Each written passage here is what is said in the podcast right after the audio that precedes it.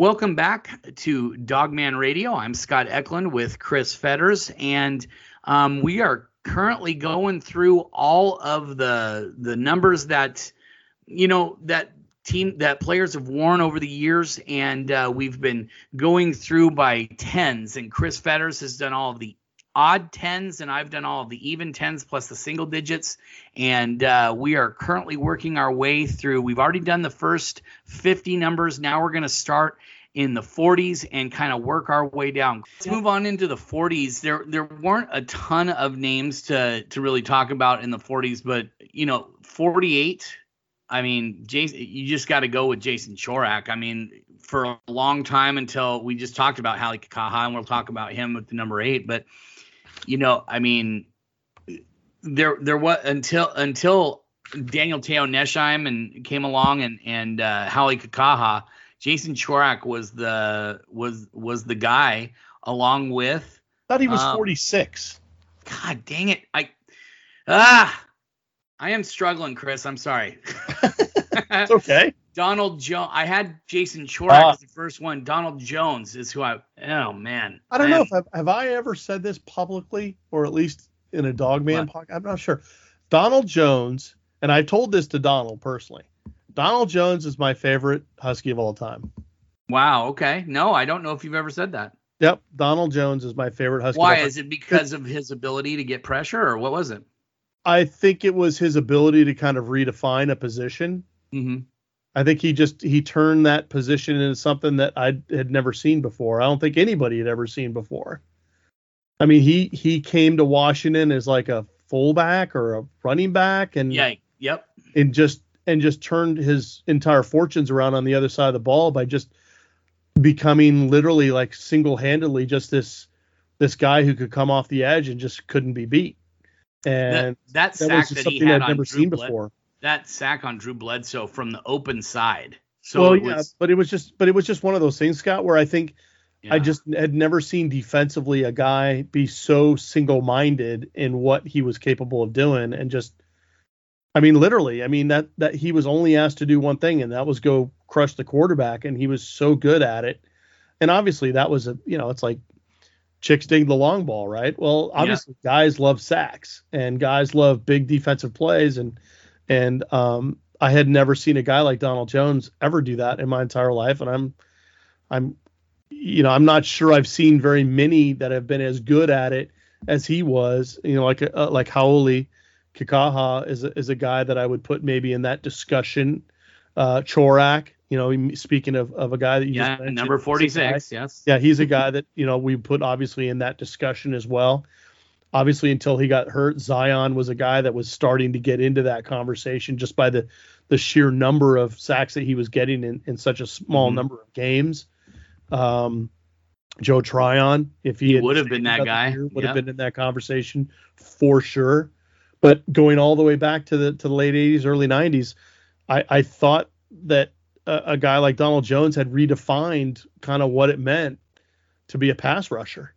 You know, because before it was always a bigger guy who was kind of told to set the edge, and then if you could get past your guy, if you could win your one-on-one battle, then you'd be able to do something. But he, I mean, he added a speed element that I I don't think I'd ever seen before, and it, it, just the ferocity. And you mentioned the Bledsoe sack, but even some of the ones in the Rose Bowls and and some yeah. of the other things was just it, it, was revolutionary to me at the time, and it just kind of stuck with me. Yeah, uh, Cameron Van Winkle. I mean, far cry from uh, Donald Jones, but Cameron Van Winkle uh, came to Washington and, with a huge leg, um, but uh, he had a bit of a um i don't know i put i wrote fragile ego but more of a it was just more of a his psyche was a little bit more um he was a guy who got into his head a little bit and it took him a little bit of time and he also fought through some injury issues but uh he eventually went on to rank fourth all time with 52 career field goals including 20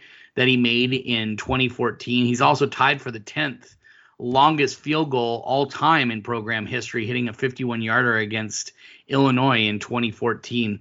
Uh, he won three letters and uh, never hooked on with a NFL team, but he's now a successful uh, real estate agent uh, in the Puget Sound area. So uh, good for him. Tony Caldwell was another name for the for the 48s that was pretty impressive. Uh, racked up over 200 tackles and uh, 22 tackles for loss during his time with the Huskies.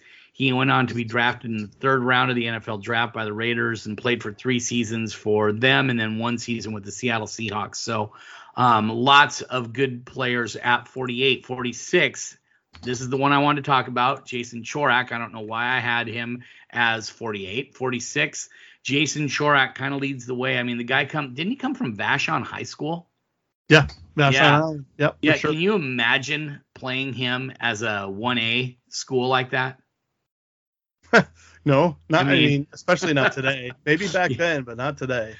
Yeah, I mean, just um, just a special, special um, guy. Had to wear that darn purple helmet. I wish he would have worn the purple or the gold helmet because I only remember him in the purple helmet from 94 to 97. Uh, had a bro- program best 25 and a half uh, career sacks, uh, which was broken in 2009 by, I think it was Daniel Te'o Nesheim that broke it. And then uh, um, Hale Kikaha ended up uh, breaking that record as well, and is now the sack leader for the University of Washington. But uh, um, another guy, Travis Coons, um, kind of came out of nowhere, out of Mount San Antonio College, Mount Sac, down there in Southern California. Played two years there, and then uh, when he arrived at the University of Washington, he went on to um, average over 40 yards per punt um, with a long of 65. Um, some crazy stuff happened to him right before he enrolled at the University of Washington. I remember he and his dad and his brother, I believe, were in a car accident, um, and his dad and brother were killed. And uh, he was not. He was. He ended up being okay, but was pretty bruised up. But uh, showed up at the University of Washington. Washington kind of wrapped their arms around him and and um, and really really helped him uh, along, and then he ended up coming to the University of Washington and, and being a very good player for them for the couple years uh, um, that uh, he wound up uh, doing that. But um, you know, let's move on to the 30s, Chris. Uh, you had the 30s, as we mentioned. We're counting down. We're just talking about the countdown all the way to the season.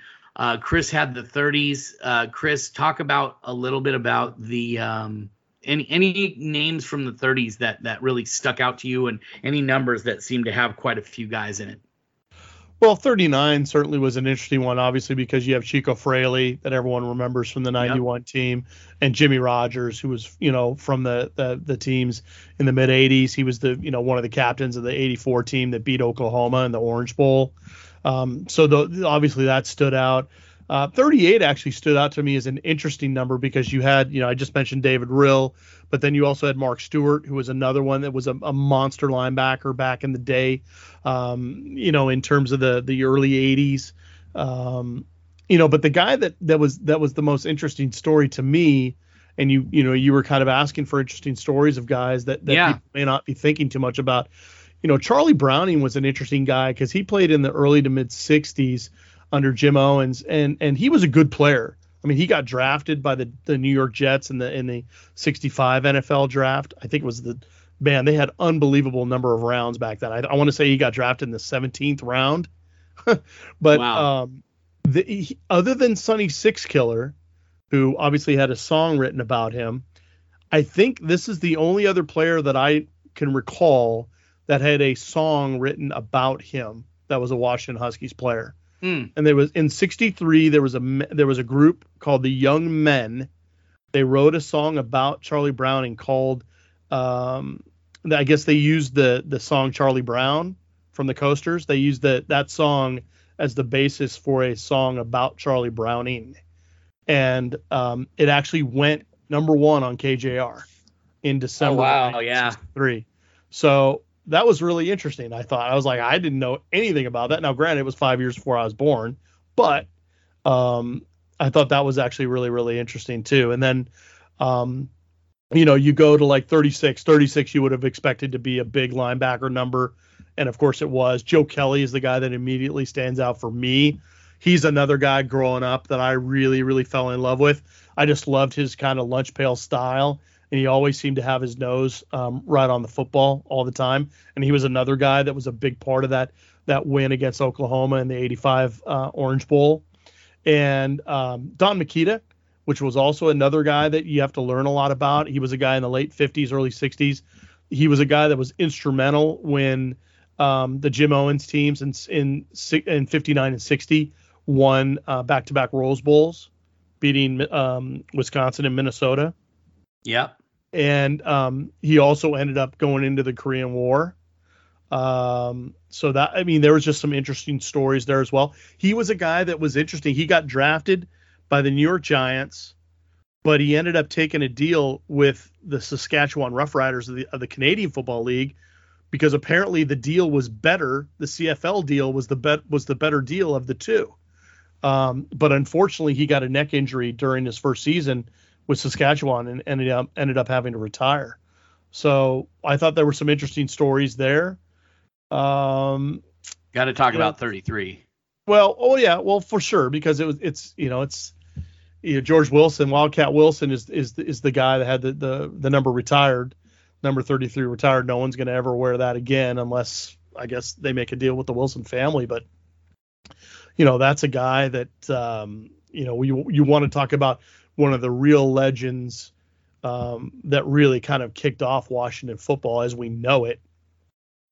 You know that's that's the yeah. guy. Yeah. Um, you know, just just a, a quick story on Wilson was that you know when they played um, in the I think they played the Rose Bowl. I want to say the wow. It was 24 Rose Bowl, 24 25. Yeah, I was trying to think it was either 24 25 when they played uh, Alabama and Oh, that was the 26. It was the 26 Rose So it was Bowl. after the 25 year yeah, yeah. season. So they he, basically he they were ahead and then he got hurt and then because he got hurt alabama came all the way back to win i mean he was that influential he was playing both sides and had basically helped washington to create you know they, they scored all 19 points when he was in the game mm-hmm. and then mm-hmm. when Ala- when he was out of the game alabama scored all their points when he was out so that that told you all you needed to know about george wilson for sure and um you know that you know, he's introduced into into the College Football Hall of Fame in 1951, um, which was kind of strange because he didn't make it into the Husky Hall of Fame until 1980. Now, I think that's part of the reason they didn't have a Husky Hall of Fame. Yeah, that's true. Around yeah. that time, um, he was inducted to the Rose Bowl Hall of Fame in 1991.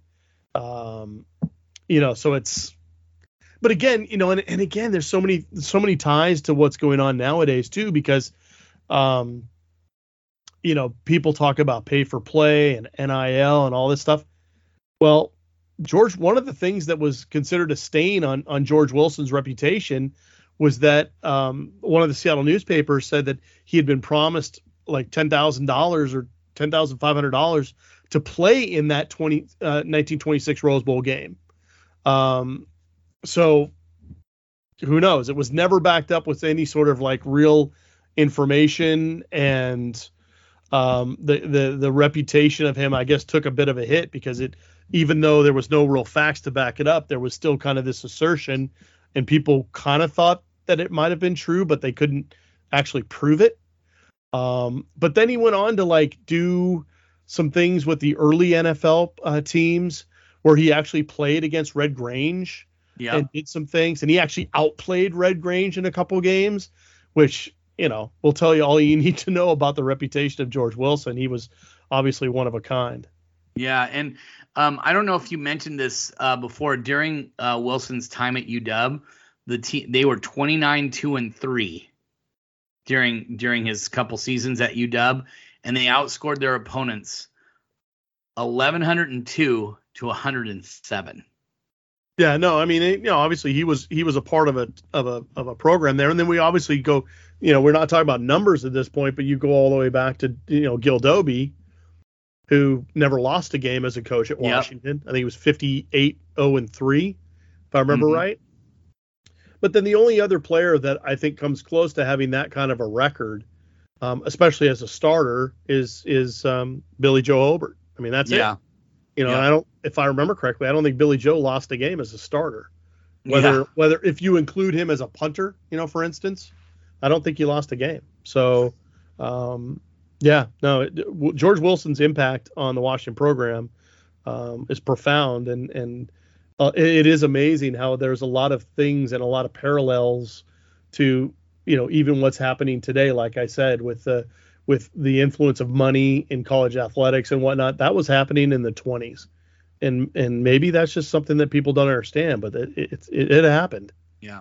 Uh, let's talk real quick about the 20s. Uh, you know, I went through and just kind of looked at it. I looked at three numbers that really kind of stood out to me. I'm I'm sure I, I didn't get all of them, but um, well, hey, um, hold on, Scott. Before yeah. before I do that, I, I yeah. really would be remiss to not mention number 32. Okay, go for it. Oh yeah, yeah, go 30, ahead. Yeah. 32 is a fairly important number in Washington's history. Yes, it is. Not just with Budda Baker, who obviously everyone's going to know about now, and and obviously not what he not just what he's done at Washington, but now what he's doing at Arizona is one of the the top paid safeties in all of call in all of pro football. But you know, you go back to Bo Cornell, you go back, you know, 50s, Hugh McElhenny. We talk about more pay for play with Torchy Torrance, Yep. Some of those guys, you know, I mean, this, these are all these are all, you know, parts of the threads that weave in and out of Washington football. But, um, you know, even real solid players back in the day, like Mo Shaw, um, mm-hmm. You know, wore 32. Um, Richie Chambers, who obviously is well known for what he did in the in the whammy in Miami. Um, so th- you know, there's just a lot of of great um, stories in that stuff. But like I said, I would have been remiss 32 when you look at Budda Baker and Hugh McElhenny and just how important they have been to to Washington football. They have to be mentioned. No, I I completely uh, glossed over that. So sorry about that. But no, no, no, um, no, you're good. Yeah, I just don't want this podcast. This podcast could be four hours long if we really wanted it to be. But yeah, no, it's um, true. Uh, let's let's get to the 20s. Uh, I picked out three numbers that kind of stood out to me. The number 26 with Sidney Jones, uh, Russell Hairston, and Tim Peoples. You know, Sidney Jones, for people who don't know, for as good as he ended up being at the University of Washington, he was very lightly recruited coming out of high school. He had he had offers from I think Colorado, Utah, and maybe one of the Arizona schools, and then um, Jimmy Lake comes in with Chris Petersen and their staff, and Washington decides, hey, we like this kid. Let's go get let's go out and offer him and see if he's interested. He had built up a relationship with him at when he was at Boise State, Jimmy Lake. I mean, he had built up a relationship with Sidney Jones, and then when he came over to, the, but he wasn't going to be able to get him over Utah. But then when he went to Washington, he had the more high profile program to recruit to. And and Sidney Jones ended up flipping and became and I remember you and I being on a podcast or not a podcast, a broadcast with Elise Woodward on on uh, KJR when she was doing the night night show there and we talked about some guys that that from the class that we were excited to see and you and I both said Sidney Jones was a guy that people need to keep an eye on. Yeah. I'd, yeah. Yeah. I wouldn't be surprised. I don't remember that, but I wouldn't be yeah. surprised. Um, Russell Hairston didn't have a huge career at the University of Washington, but a lot of people remember him from the pick six that he had against Miami in the Whammy in Miami game. Um, that was the, I think it was either the first, might have been the second play after uh, uh, um, I'm drawing a blank on the fullback's name who caught the pass um, and, and, went 70 yards. Um, oh, Richard Thomas. Richard Thomas, yeah, number, Richard thir- Number 30, by the way, which yeah. I you know, could have been. Yeah. so, but Richard Thomas catches that that pass. Napoleon Kaufman gets that late block for the for the touchdown, and then I think it was one or two plays later, Russell Hairston picks off a pass um, intended on the outside for Yatil Green, and he had fallen down and and uh, Hairston took it back for a touchdown, and basically the route was on for the University of Washington.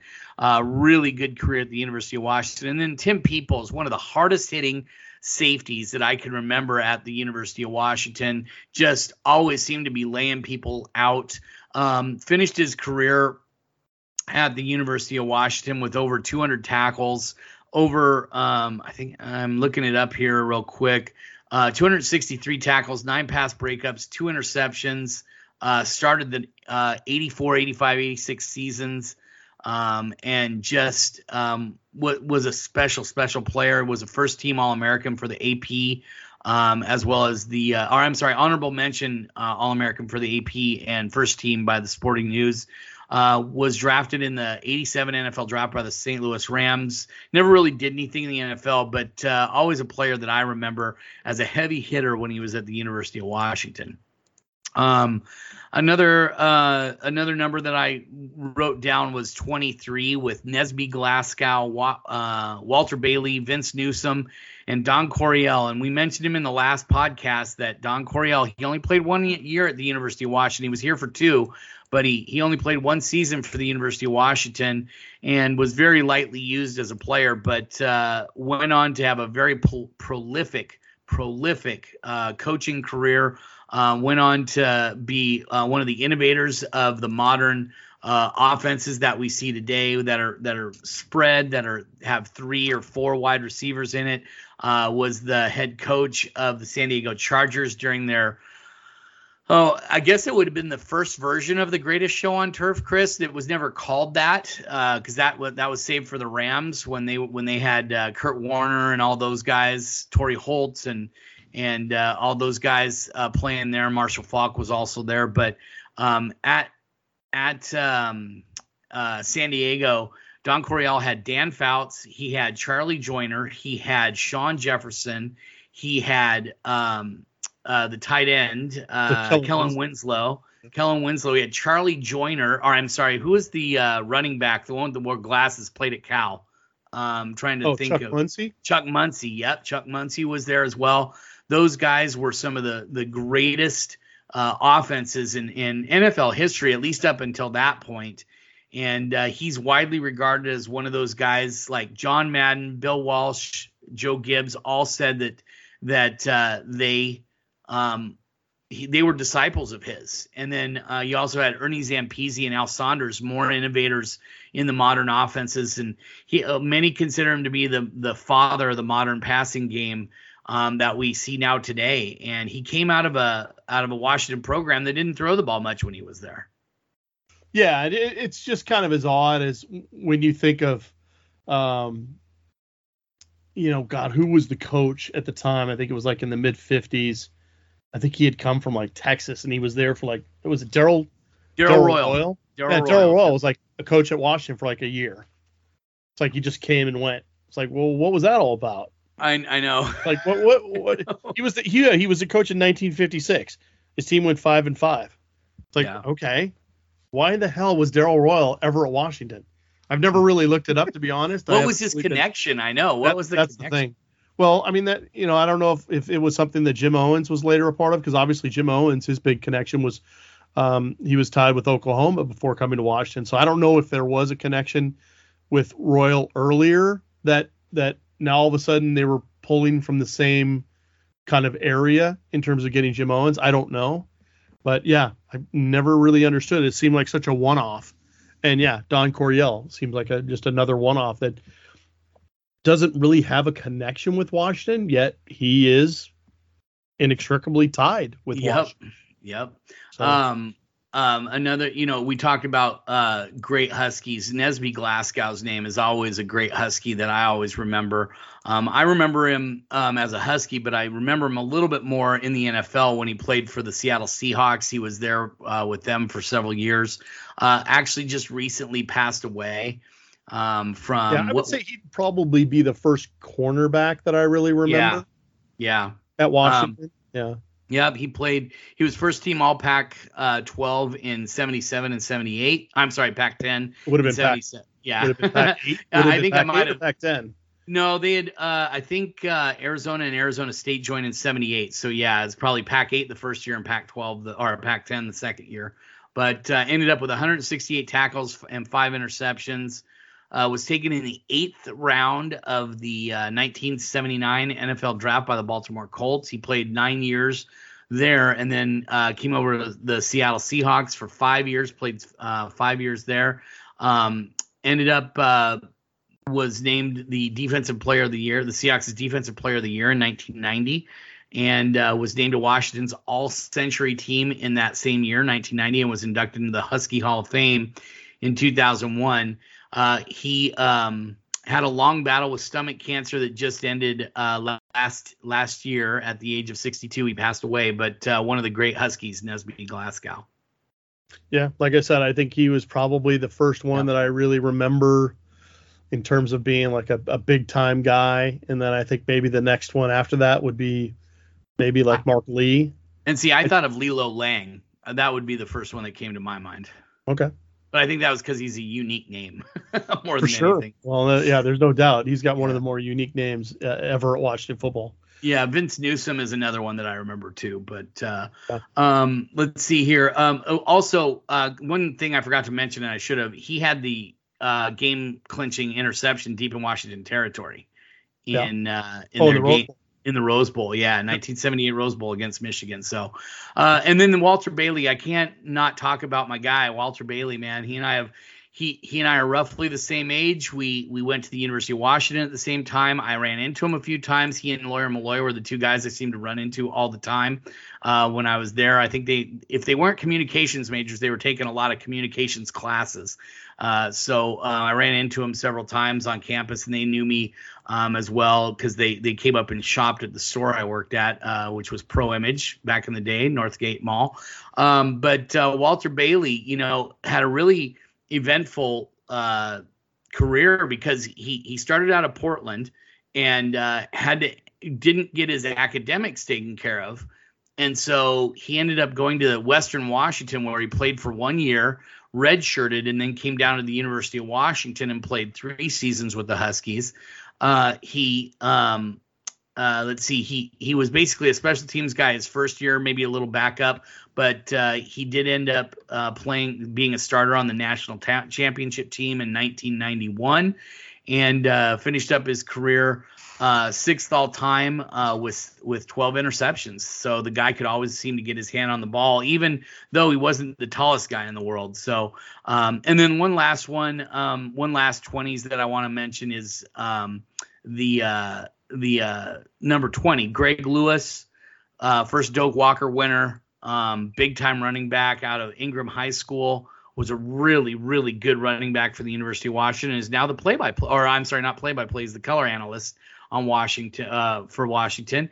And then, or no, I'm sorry, he he was for a little bit. He's but, just one of uh, the Husky yeah, honks now. yeah, he's just a Husky honk now. And then uh, Paul Arnold, um, he was probably the top recruit that Rick Neuheisel had to get, right? I guess, yeah. When, I when he was yeah. when he was brand new to the to the Huskies uh, as the head coach, Paul Arnold was kind of the big time guy. He was a big time running back out of Kennedy High School. Yeah. Um, ended up struggling with some back was it was it back problems that he had? I think it yeah, he ended up getting diagnosed, I think, with um was it like scoliosis or something with his Yeah. like the narrow whatever the narrowing of the spine. Yeah. Yeah. Okay. And uh, but ended up switching to wide receiver and and uh, was a really good player at the University of Washington. And then we got to mention Kevin King if we're talking about number twenty. Um, the guy was he he reminded me of Merton Hanks because of the long neck. You know Uh-huh. that remember Merton Hanks with his his bobblehead thing that he had going on that he always did. Well, um, Kevin King always kind of reminded me of that guy, and he ended up uh, he started off at safety at the University of Washington. He was about 6'4 and 170 pounds, and uh, eventually bulked up to about 190. Um, and moved to slot and outside corner in his fat, last few careers. Had that one-handed interception against Arizona State. Um, ended up uh, getting drafted in the second round by the Green Bay Packers. Has has struggled a little bit the past couple of years, but uh, still has has uh, got himself a nice niche in uh, in the pros here and has made himself some money and and is a very visible player and leader for the Packers. No, absolutely. No, there's Yeah. no doubt. He is but the move that he made to corner ended up, I think, getting him into the situation he's in now. I mean, Uh, when you look at a guy who can play at six three, can play out on the edge like that, that's um that's that's a moneymaker. And so Kevin King's benefiting from that for sure. Yeah, Chris, this is turning into a very long podcast, so I'm sorry we're gonna speed up here and go uh, to the teens, which you had. Um, give me give me a couple numbers that stood out to you in in uh, the teens. Yeah, obviously the you know 12, 11, 10 are absolutely just jam packed, but Yep. the first one I would probably go with is 15, and it's obviously jam packed as well. They're all pretty jam packed, but 15 for sure. When you look at you know you go all the way back in the day with Bob Schloredt, We've talked about him a little bit, the quarterback of of the teams that the won the Rose Bowls under Jim Owens in um God what was it 59 and 58 Yeah. 59 or 59 Mhm. 60. Um, you know, he was just a phenomenal, phenomenal quarterback, big time. Um, you know, you go back Anthony Allen, big time receiver. Um, you know, Jermaine Kearse. Obviously, we know all about Jermaine and what he's done, not just at Washington, but with the Seahawks winning the Super Bowl, all those things. Tommy Smith on the defensive side, probably one of the the most um, highly recruited kids of all time.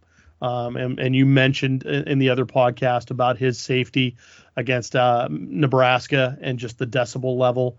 Um, probably yep. maybe the single loudest play ever to be played at, at Husky Stadium. Um, and then even like John Anderson, for instance, he's a, a, a good friend of ours. And, uh, you know, he, he, he started a little, you know, you talked about Vic Markov, which I was thought was interesting because you talked about the, the, the pipeline from Chicago to Washington. Pied Piper kind 30s. of thing. Yeah. Yeah, and and John Anderson kind of did the same thing in Florida with early into Rick Neuheisel's tenure when you got John Anderson and then you had Rich Alexis and then you had uh, E.T. Charles Frederick. Those three guys, very very. Um, I don't know if Rich Rich wasn't super super highly recruited, but he was a super big talent. Um, but but Anderson, you know, he, he was able to get ET, and ET was one of the the the top receivers in the country at that time. Him and Reggie Williams were basically number one and number two in the country uh, in those recruiting classes. So um, I'll always remember John for that. Um, you know, so that was that was a big number, really big number in terms of the the, the type of impact players. But you know, then you go back, you know, just to speed it up, you know, you look at at 12. 12 is absolutely jam packed, and it's not just quarterbacks, even though you know you've got you know good friend Taylor Barton, you know good friend Johnny DuRocher.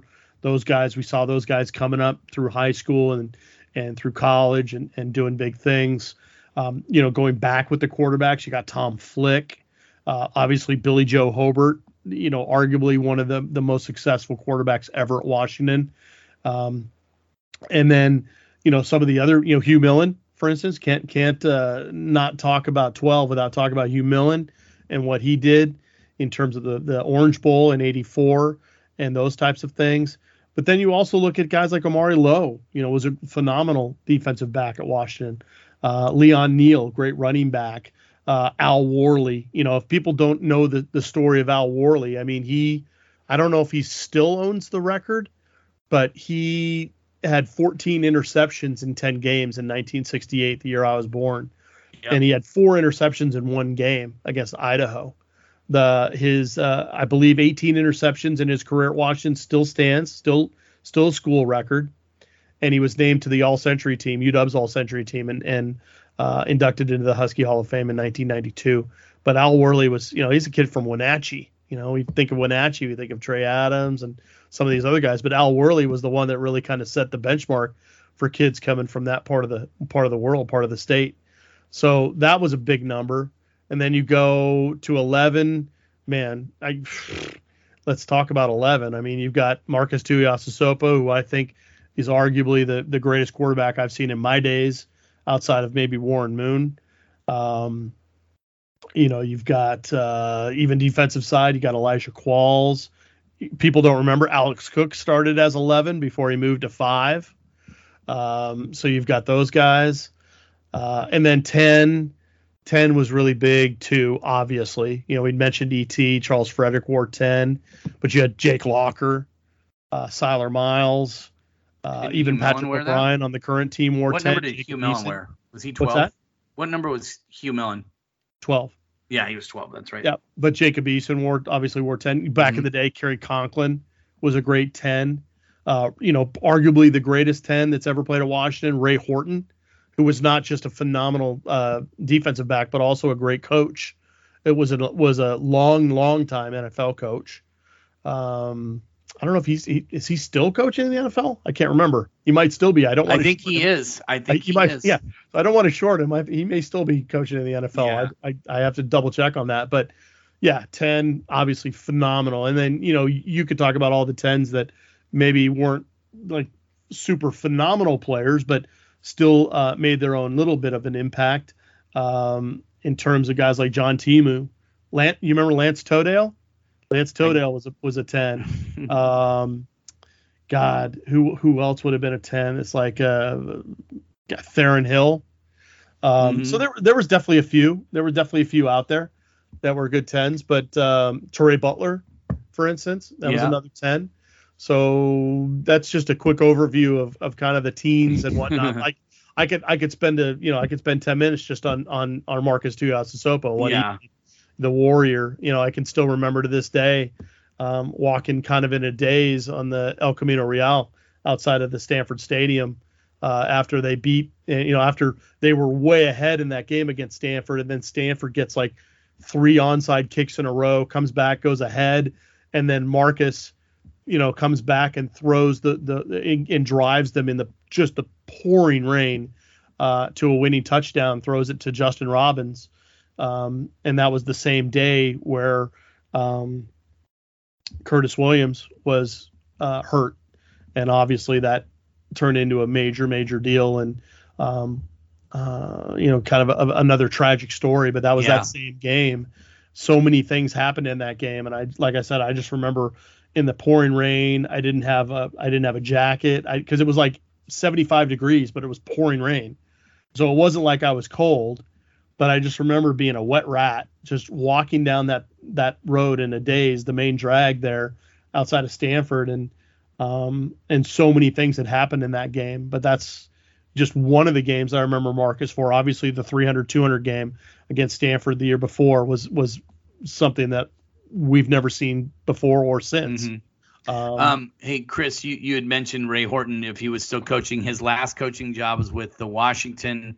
Well, they were called the Washington Redskins back then. It was in 2019 okay, that he was so hired by them, and uh, but it was close. Yeah, but I think he was let go because uh, Ron Rivera uh, did not retain him. Yeah, so, I figured he was close. I figured he was right on that cusp. He either just finished or was just right yeah. at the end of his career. Yeah, But um, yeah, Chris, I mean, just you know, like we've said several times, we could talk forever about some of these numbers, and I mean, there's so many good ones. The the number nine for me as we get into the single digits, you know, with um, with uh, um, didn't Lawyer Milloy play nine? Play with nine?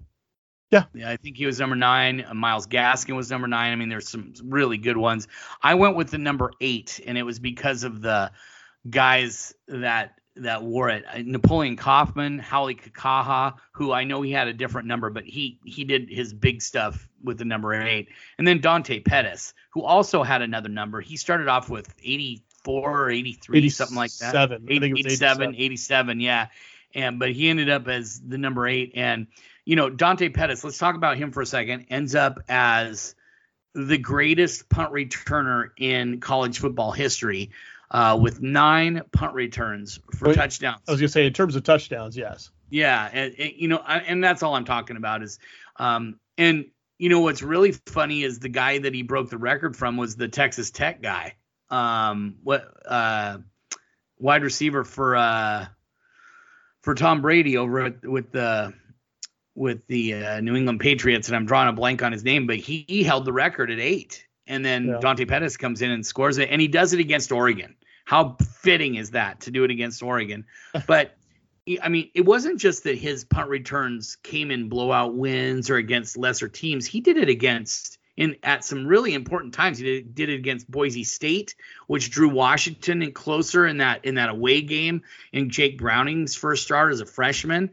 He did it in um, he did it against Utah in 2016 to kind of spark Washington to that win over Utah down in down well, that, in uh, yeah that ended up being the difference in the game. Yeah, and that Salt was only there was only like four minutes left in the game at that. Yeah, point. huge. And um, you know, by the way, I, think, I think the guy you're thinking of from Texas Tech was Wes Welker. Wes Welker, that's who it was. Yeah. So so just I mean, honestly, I didn't know Wes Welker was a great punt returner coming out of college. So yeah. so uh, to have Dante Pettis break his record, and I don't, I honestly, Chris, do not know if you're ever going to see that again from the Huskies or from anyone. He might end up holding that one forever. So we'll see. because um, that is that is not an easy skill. You have to have a very very specific skill set in order to do that. So Hau'oli Kikaha, I mean, what more to say about him? Sack leader at the University of Washington, just just an unbelievable player. And I remember it was funny after a game, and I can't remember which one it was. And he sat down, and everybody's kind of sitting there for our gaggle. This is when we could do gaggles with players back in the day.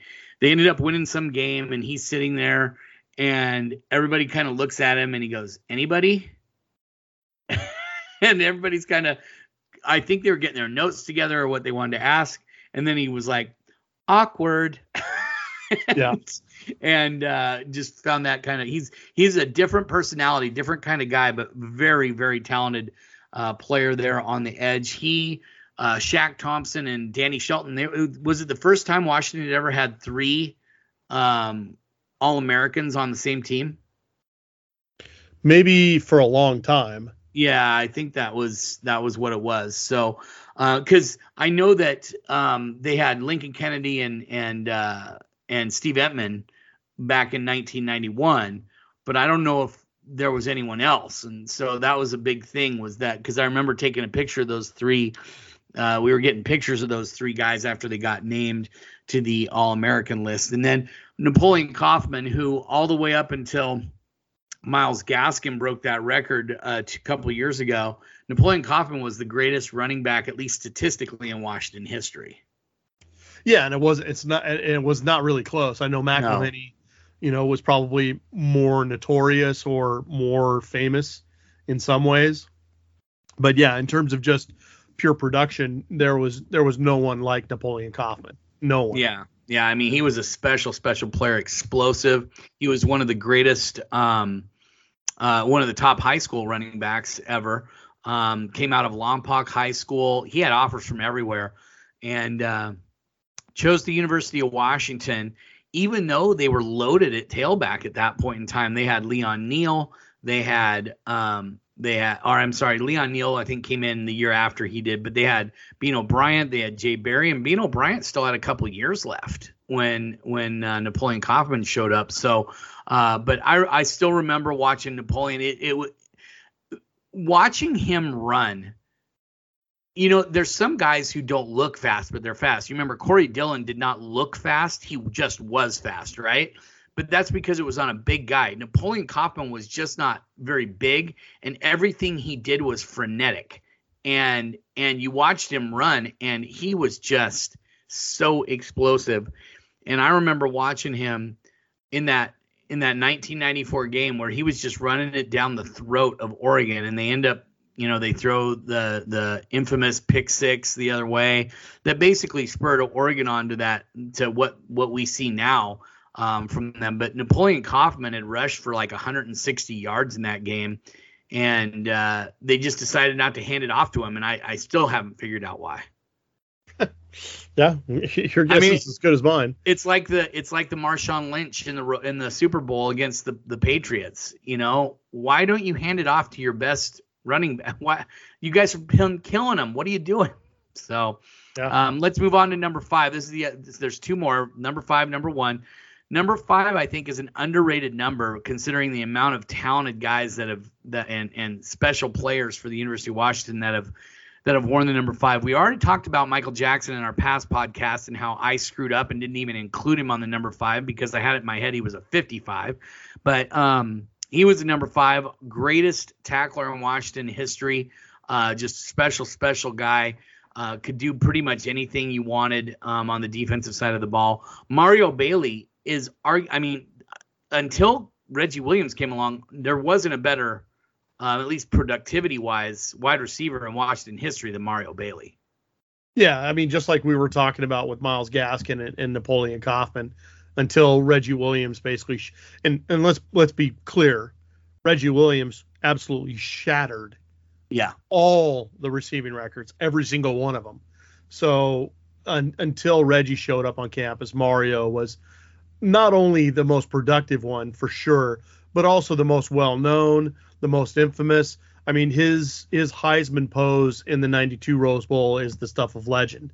Yep. You know, when you're going up against Desmond Howard and Washington, who had won the, the yeah, he had won. He, well, he had won the Heisman. Yeah, but but he but they get completely obliterated, and then on top of it, he catches that ball in the fourth quarter, does the Heisman pose. I mean, it's like the the just dumping like a pound of salt in the wound. I mean, it was incredible. Now, now one uh, thing I'll say, one thing I'll say, and, I, and everybody knows I'm a Husky fan, love Mario Bailey, but Desmond Howard's comeback was kind of good.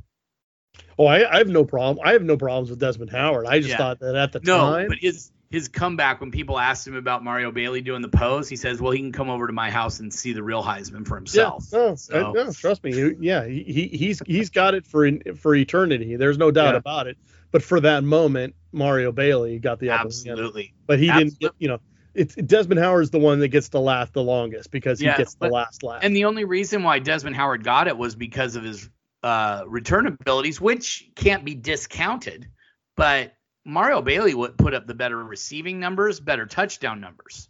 The only thing that I would say, the, the only thing I would add to, to Mario Bailey is that the the one play outside of that that really stands out in his career was earlier in that season. I want to say it was against Arizona. I can't remember 100% for sure, but I think it was. Was the play where they showed it from the end zone view and he caught it in the middle of the field and he literally left like six guys yeah, I remember that. Yep. I mean, it was the most ridiculous series of moves to get in the end zone I think I've ever seen before or since. I mean, absolutely just broke ankles left and right. And literally, he's in the end zone, and all you see is just Arizona players strewn in his wake. It was absolutely incredible. Um, Dana Hall also wore the number five. Fred Small wore the number five. Reggie Davis. Now, Reggie Davis didn't have a spectacular career from a stat standpoint, but you can't discount his miracle in the desert that he that he had that he, the catch that he had from uh, from um, Brock Huard. Brock Huard. I kept wanting to say Damon Huard, but Brock Huard. Uh, in, in you know just nobody thought Washington was going to win that game, and he ends up winning. It's sweltering heat down there in Arizona, and and he he goes for uh, I think I want to say it was like 47 yards, whatever it was, but uh, huge huge play in Washington history that game. And then Myles Bryant, and the reason I mentioned Myles Bryant because he's still a relatively new guy, and but a guy that comes in as a walk on and ends up starting as a freshman. He turned down offers from UCLA Nevada, and I think one other um, FBS program to come to the University of Washington because of their reputation for developing uh, developing defensive backs. Ends up starting becoming a four year starter at the University of Washington. Plays safety, plays some nickel, even played some outside corner. Just a special player, and he's and he's on with New England. I was going to say too the the what by having Myles Bryant that allowed Washington to redshirt Byron Murphy. Yep. And that ended up being pretty huge in, in Murphy's development. Now, a lot of people will say, well, he still had eligibility and all that, and that's totally fair. But the bottom line is, is that Murphy felt they everyone felt at the time that that Byron Murphy was going to play as a true freshman, but they obviously felt like he wasn't ready. But they felt like Myles Bryant was ready, and and to be able to have him come in and play right away, and to be able to redshirt Byron Murphy, we, you know, only time will tell uh, or, or, time knows how important that was to Byron Murphy's development as a player. Um, but Myles Bryant was huge to the program at the time, and for him to have a scholarship, wait too long to be able to accept it, and then still walk on anyways, and then earn a scholarship, it's a remarkable story. And I know it's one that the Washington coaches tell on the recruiting trail all the time. Um, the other thing I would say, um, it, it's just uh, it's just an impressive kind of story of perseverance in many ways. Mm-hmm. Just what he was able to do on that on that score to be able to um, to just have that to bet on himself that much and um, and to do what he's done is has been um, really impressive. All right, well let's get to the number one. I don't I I don't know if you remember Chris, but I, I as I was getting closer to writing number one, I'm just like, oh my gosh, this is gonna be take forever to write.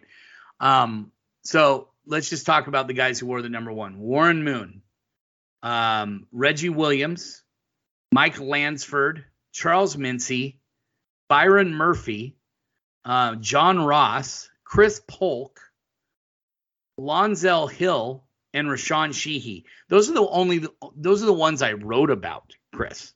There, well, there yeah, and there's like Jaydon Mickens. Yeah. Uh, Tony Alvarado, Hunter Bryant. Yeah, Jermaine uh, Jermaine Smith, C.J. Wallace, yeah, Talia Crichton. Jafar Williams. Jafar I mean, Williams, C.J. Wallace. Yeah, it was just C.J. Wallace. Yeah, it was just brutal trying to write this because I was like, there's so many guys I want to write about. Um, you know, everybody knows kind of what Warren Moon means to the Washington football program, but he really as as much as he burst on the scene with Husky fans, it wasn't the NFL and football fans didn't know about him much until he went up to CFL and was part of five straight uh, Grey Cup titles with the Edmonton Eskimos. But he, I remember hearing the story. I read the story about it. I remember reading the story about it that he, um, like he had coaches telling him that he wasn't a quarterback. They wanted to move him to receiver and he's like, no, I want to play quarterback. So he goes to the goes to Edmonton, plays up there, and wins five five uh, Grey Cups, and then um, you know en- ends up down with uh, the NFL, becoming one of the hottest NFL free agent bidding wars in NFL history. Uh, signs on with Minnesota, sets some records. I'm sorry, signs on with the Houston Oilers, sets some records there. Goes to Minnesota, sets a couple more records. Then in Seattle and Kansas City. I mean, he just did it all. He played till he was 44. Yeah, no, I mean, you know, who's to say that you know a guy who ends up throwing for 70,000 yards as a pro wasn't a quarterback? Yeah, I mean, that's just the most absurd thing ever, right? It just makes you think. But but here's here's the thing. The 77 season at Washington, you know, the season they won the Rose Bowl, the season they beat Michigan, the first time they had been in the Rose Bowl in what 15, 16 years, something like that. He, his he threw at a 56% clip for completions. Threw for 1700 yards, 12 touchdowns, nine interceptions. If people looked at those stats today, they'd they'd go, he's awful. He's he's he's he's absolutely mediocre. He's he's you know that those aren't the, the college stats of a quarterback that would do anything in the game today. Yet we're talking about a guy that finished his NFL career with almost 50,000 by himself, tw- over 20,000 more in the CFL like you said, five Grey Cups, nine-time Pro Bowler, um, was the man of the uh, Walter Payton Man of the Year in 1989, and the Offensive Player of the Year in ni- the the following year in 90. He was two-time NFL passing year passing yards leader, 90 91. Um, you know, he's in the Titans Ring of Honor, or the, I guess the Oilers back then, but now the Titans. Um, they retired his number. I mean, these are all things that you would do if if the guy wasn't a quarterback. yeah. If he's not a quarterback, I want to know who is. And next, we got to talk about Reggie Williams. I mean, just, we and we've already mentioned it when we talked about Mario Bailey. I mean, Reggie Williams is the standard that we that every Husky wide receiver is judged by. Yeah. No, I remember the first game he played was against Michigan. Yep. Uh, and I remember him losing his shoe on a on a play down the, the Michigan sideline where he looked like he was going to score. And um, I mean, it was just from the first couple catches he made, you could just tell this guy was way different than anything we'd ever seen before. And I'll, I'll even go back to his um, recruitment. I was still living in Walla Walla at the time, and you know, obviously was still very much in the on the boards and very much kind of intrigued with what you know Reggie was going to do. And I know Michigan was really heavily involved, and he had taken a, a trip, I think, to UCLA late ish, and um, all this speculation going on of what he was going to do, and this, that, and the other thing. And I remember the morning that he was going to make his decision because he was going to go on. Um, what would it have been at that Fox Sports Northwest or yeah, whatever it was, yeah. Time? And um, that morning, people saw his mom go to work, and she was wearing a Michigan shirt and everyone just went absolutely apoplectic. Like there was like, well, that's that. You know, everyone knows where he's going. And then of course that night he did the hat dance and put on the Washington hat and everyone's going nuts. But I just remember, you know, people talk about how crazy some of these hat dances are and some of these other things. you know, this is 20 years ago and this was going on. And and so this is not a new phenomenon by any sense. Um, these are the days when the chat room was going on turbo, mm-hmm. and and and every little shred of of potential rumor or innuendo was being completely chopped down to its to its to, to the minutia of the minutia. of, of everyone was trying to divine something out of some little piece of evidence that they had heard about something doing somewhere or other about something. And that that's it really to me Reggie Williams recruitment was one of the very very first ones. It may have been the first one where I really kind of understood how a prep all American you know, Washington trying to recruit a guy. And this was a guy that was in their own backyard. Like you mentioned, Paul Arnold. You know, this would have been the next guy in the line. And just to see the frenzy and to see, you know, how much stuff was happening just around the recruitment of one guy like this and how important it was to get a guy like this. And then you see what he does and then mm-hmm. it all kind of makes sense. It's like, oh, okay, that's that's why recruiting's important. Okay, yeah, you, I, I, get it now. You talk about guys living up to their potential and and what everybody thought they were going to be. That what he was definitely one of the guys that did that. Finished with 243 career receptions for uh, almost 3,600 yards, 3,598 yards. Both of those are still program records. His 22 touchdown receptions still ranks fourth in program history, and he hasn't played for the Huskies in 18 years. So um, his uh, his sophomore season was the big his big breakout season. I mean, he had 59 receptions, 973 yards, and three touchdowns as a freshman. But then as a uh, sophomore, he had 94 receptions, 1,454 yards, and 11 touchdowns. He led the team and conference in all three categories, and he was named a consensus first team All American after that season. In um, in uh, 2000 uh, or yeah 2003, which was his junior year, that was kind of a struggle because that was the firing of Rick Neuheisel and all the turmoil that happened before the season, all that stuff, still managed to post 89 receptions for 1,109 yards and eight touchdowns.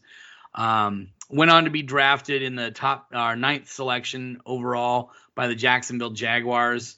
He did not really have the kind of success a lot of people expected to. A, a guy who's 6'4, almost 6'4, 200 pounds, could run really, really fast, um, could do a lot of those things. Um, he he ended up with 189 receptions for 2,322 yards and 18 touchdowns, but he just that was over five years, and he just didn't really find find what he was looking for out there um, and what everybody expected, especially with him being such a high draft choice. So let's keep moving on. Charles Mincy was a big time uh, corner prospect out of Southern California. Went to Pasadena City College. Washington convinced him to come up to the come up there and play for them.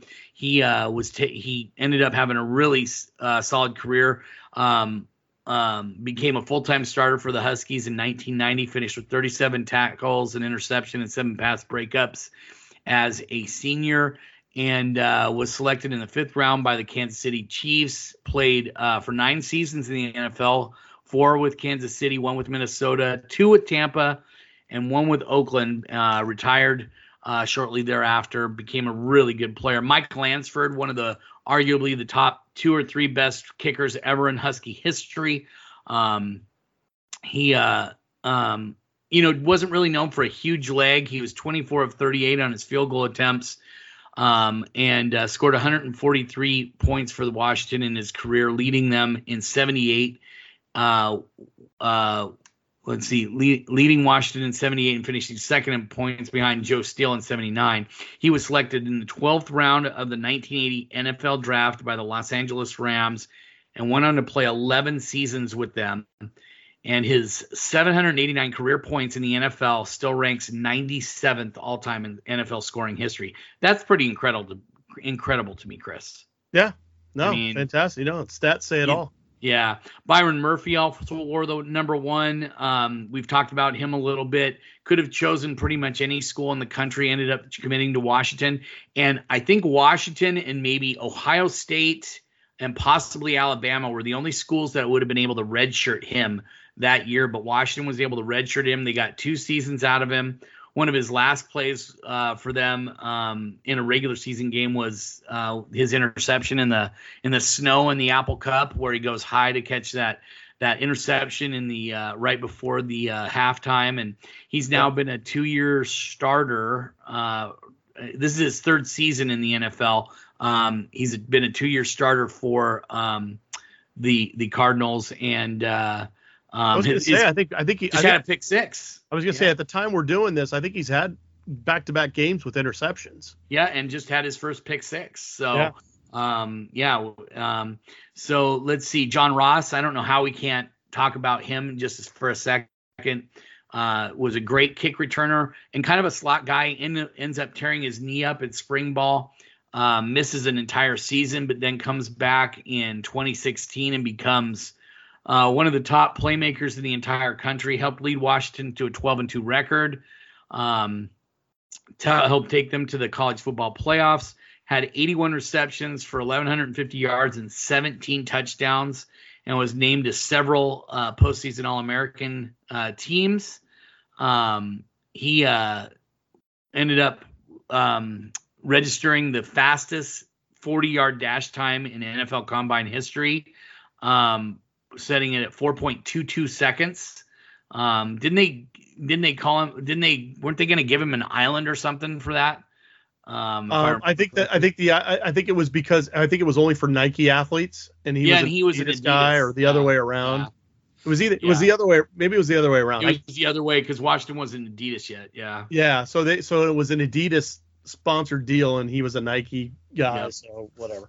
Yeah. Um, he should have gotten the island. Give yeah. him the damn island. Yeah. Uh, Chris Polk uh, could have gone to pretty much any school that he wanted to as a running back out of Redlands, East Valley um, in the 28, 2008 recruiting class. Um, signs with Washington. Uh, Tyrone Willingham, probably the top recruit Tyrone Willingham ever got, um, comes in under uh, Steve Sarkisian, though, and eventually becomes a very good running back at the University of Washington. Finished his career uh, at the University of Washington with, where is it here? Well, he had a 200, he has the, I think it's the top rushing game ever at the University of Washington with 284. Oh no, he's second behind Hugh McElhenny, who had 297, I think. Uh, he had a 284 yard rushing output against Washington State. Um, as a senior, he rushed for 1,488 yards and 12 touchdowns. Wrapped up his career with four a little over 4,000 yards and ranks third in Husky history uh, with that mark, and also has 26 touchdowns he went undrafted, uh, but he signed with Philadelphia and played a few seasons there, and then had a couple seasons with the Houston Texans. Uh, Lonzell Hill was one of my favorite receivers coming out of high school. I still remember, or coming when I was, you know, growing up through junior high and high school. Um, I remember the one game. It was the it was the game where they had to the Apple Cup where they had to have a bunch of people come in and volunteer to flush the toilets because it was so cold. Do you remember yeah. that? They did it like the day before to kind of get the water flowing through everything and everything. Well, he ends up he has one of those hand warmers and it's on his back. Remember those? Remember those in the old days where they would put their hand warmers on those little circular things? They'd have it around their waist. He had his hands in those, and but it, it, ended up getting spun around to his back, and he goes for a long touchdown, and a Washington State guy thinks they has him, and he grabs the hand warmer on his back and uh, that ends up being a touchdown. That was a pretty big, big play in that game. He ended up with he he he didn't have um, a ton of stats because that was a time in in the Husky program history when they weren't throwing the ball very much. 103 receptions for 1641 yards and 16 touchdowns. Uh, was drafted in the second round, 40th overall by the Saints, and went on to play four seasons with them, and then uh, three seasons up in the CFL. And lastly, the last guy we're going to talk about, Rashaan Shehee. He was the guy who, um, you know, kind of took over. He and Corey uh, Dillon were kind of there at the same time, right? Is yep. that am I correct on that? And yeah. And uh, Corey Dillon leaves, and Shehee comes in. Uh, or I'm sorry, uh, Rashaan Shehee has an injury. Corey Dillon comes in and puts up the huge numbers in his one season on campus. Following season, Shehee goes on to uh, finish up his career with 2,100 yards, uh, rushing 20 touchdowns, um, and uh, was drafted in the third round of the 1998 draft by the Kansas City Chiefs. He played for a couple seasons there, and then also played in the first uh, iteration of the XFL in 2001 with the uh, "He Hate Me" uh, name on the back. Not he did not have that, but that was what a lot yeah. of people remember. So, hey Chris, I don't want we're we've gone way, way, way, way, way over uh, what we should have gone, but um, I hope you had fun doing this. I hope people had fun listening to this. Chris, thanks for spending time kind of reminiscing and talking about this. Of course. No, I was going to say with it's interesting with Shehee, it is one of those weird things where you know, Corey Dillon comes in the middle and is kind of this one hit wonder in 96. But yeah, 1995 and 1997, the, the Huskies leading rusher was Rashaan Shehee. He mm-hmm. was the mm-hmm. real deal. And it just happened to be kind of serendipitous that at the time he gets hurt, there's another guy that comes in that can, you know, be this super impact guy. And then he bolts and, oh yeah, you get the, you get the guy that got hurt. He came back and now you're all good again. So and, yeah, it just seemed to be a, a pretty fortuitous time, but yeah, I love doing this. And, um, I appreciate uh, you know people sticking with us and kind of going through all this stuff. There's a lot of uh, a lot of memory lot of lane type things going on. Yeah, there's yeah. a lot of things going on on this. So uh, really appreciate guys hanging with us. Yep, and uh, we're sorry if we missed some names that you guys thought we should have mentioned. Uh, if very likely they are in the articles, I will do my best to link some articles for you, link the articles for you guys. So if you want to go back and look up some things that maybe you missed them, or maybe you weren't around, maybe you're a new new subscriber and you want to take a look at what we did uh, preseason, uh, we'll we'll do that for you as well. Thanks for listening. Um, and uh, we will talk to you guys very soon. For Chris Fetters, I'm Scott Eklund. Go Dogs.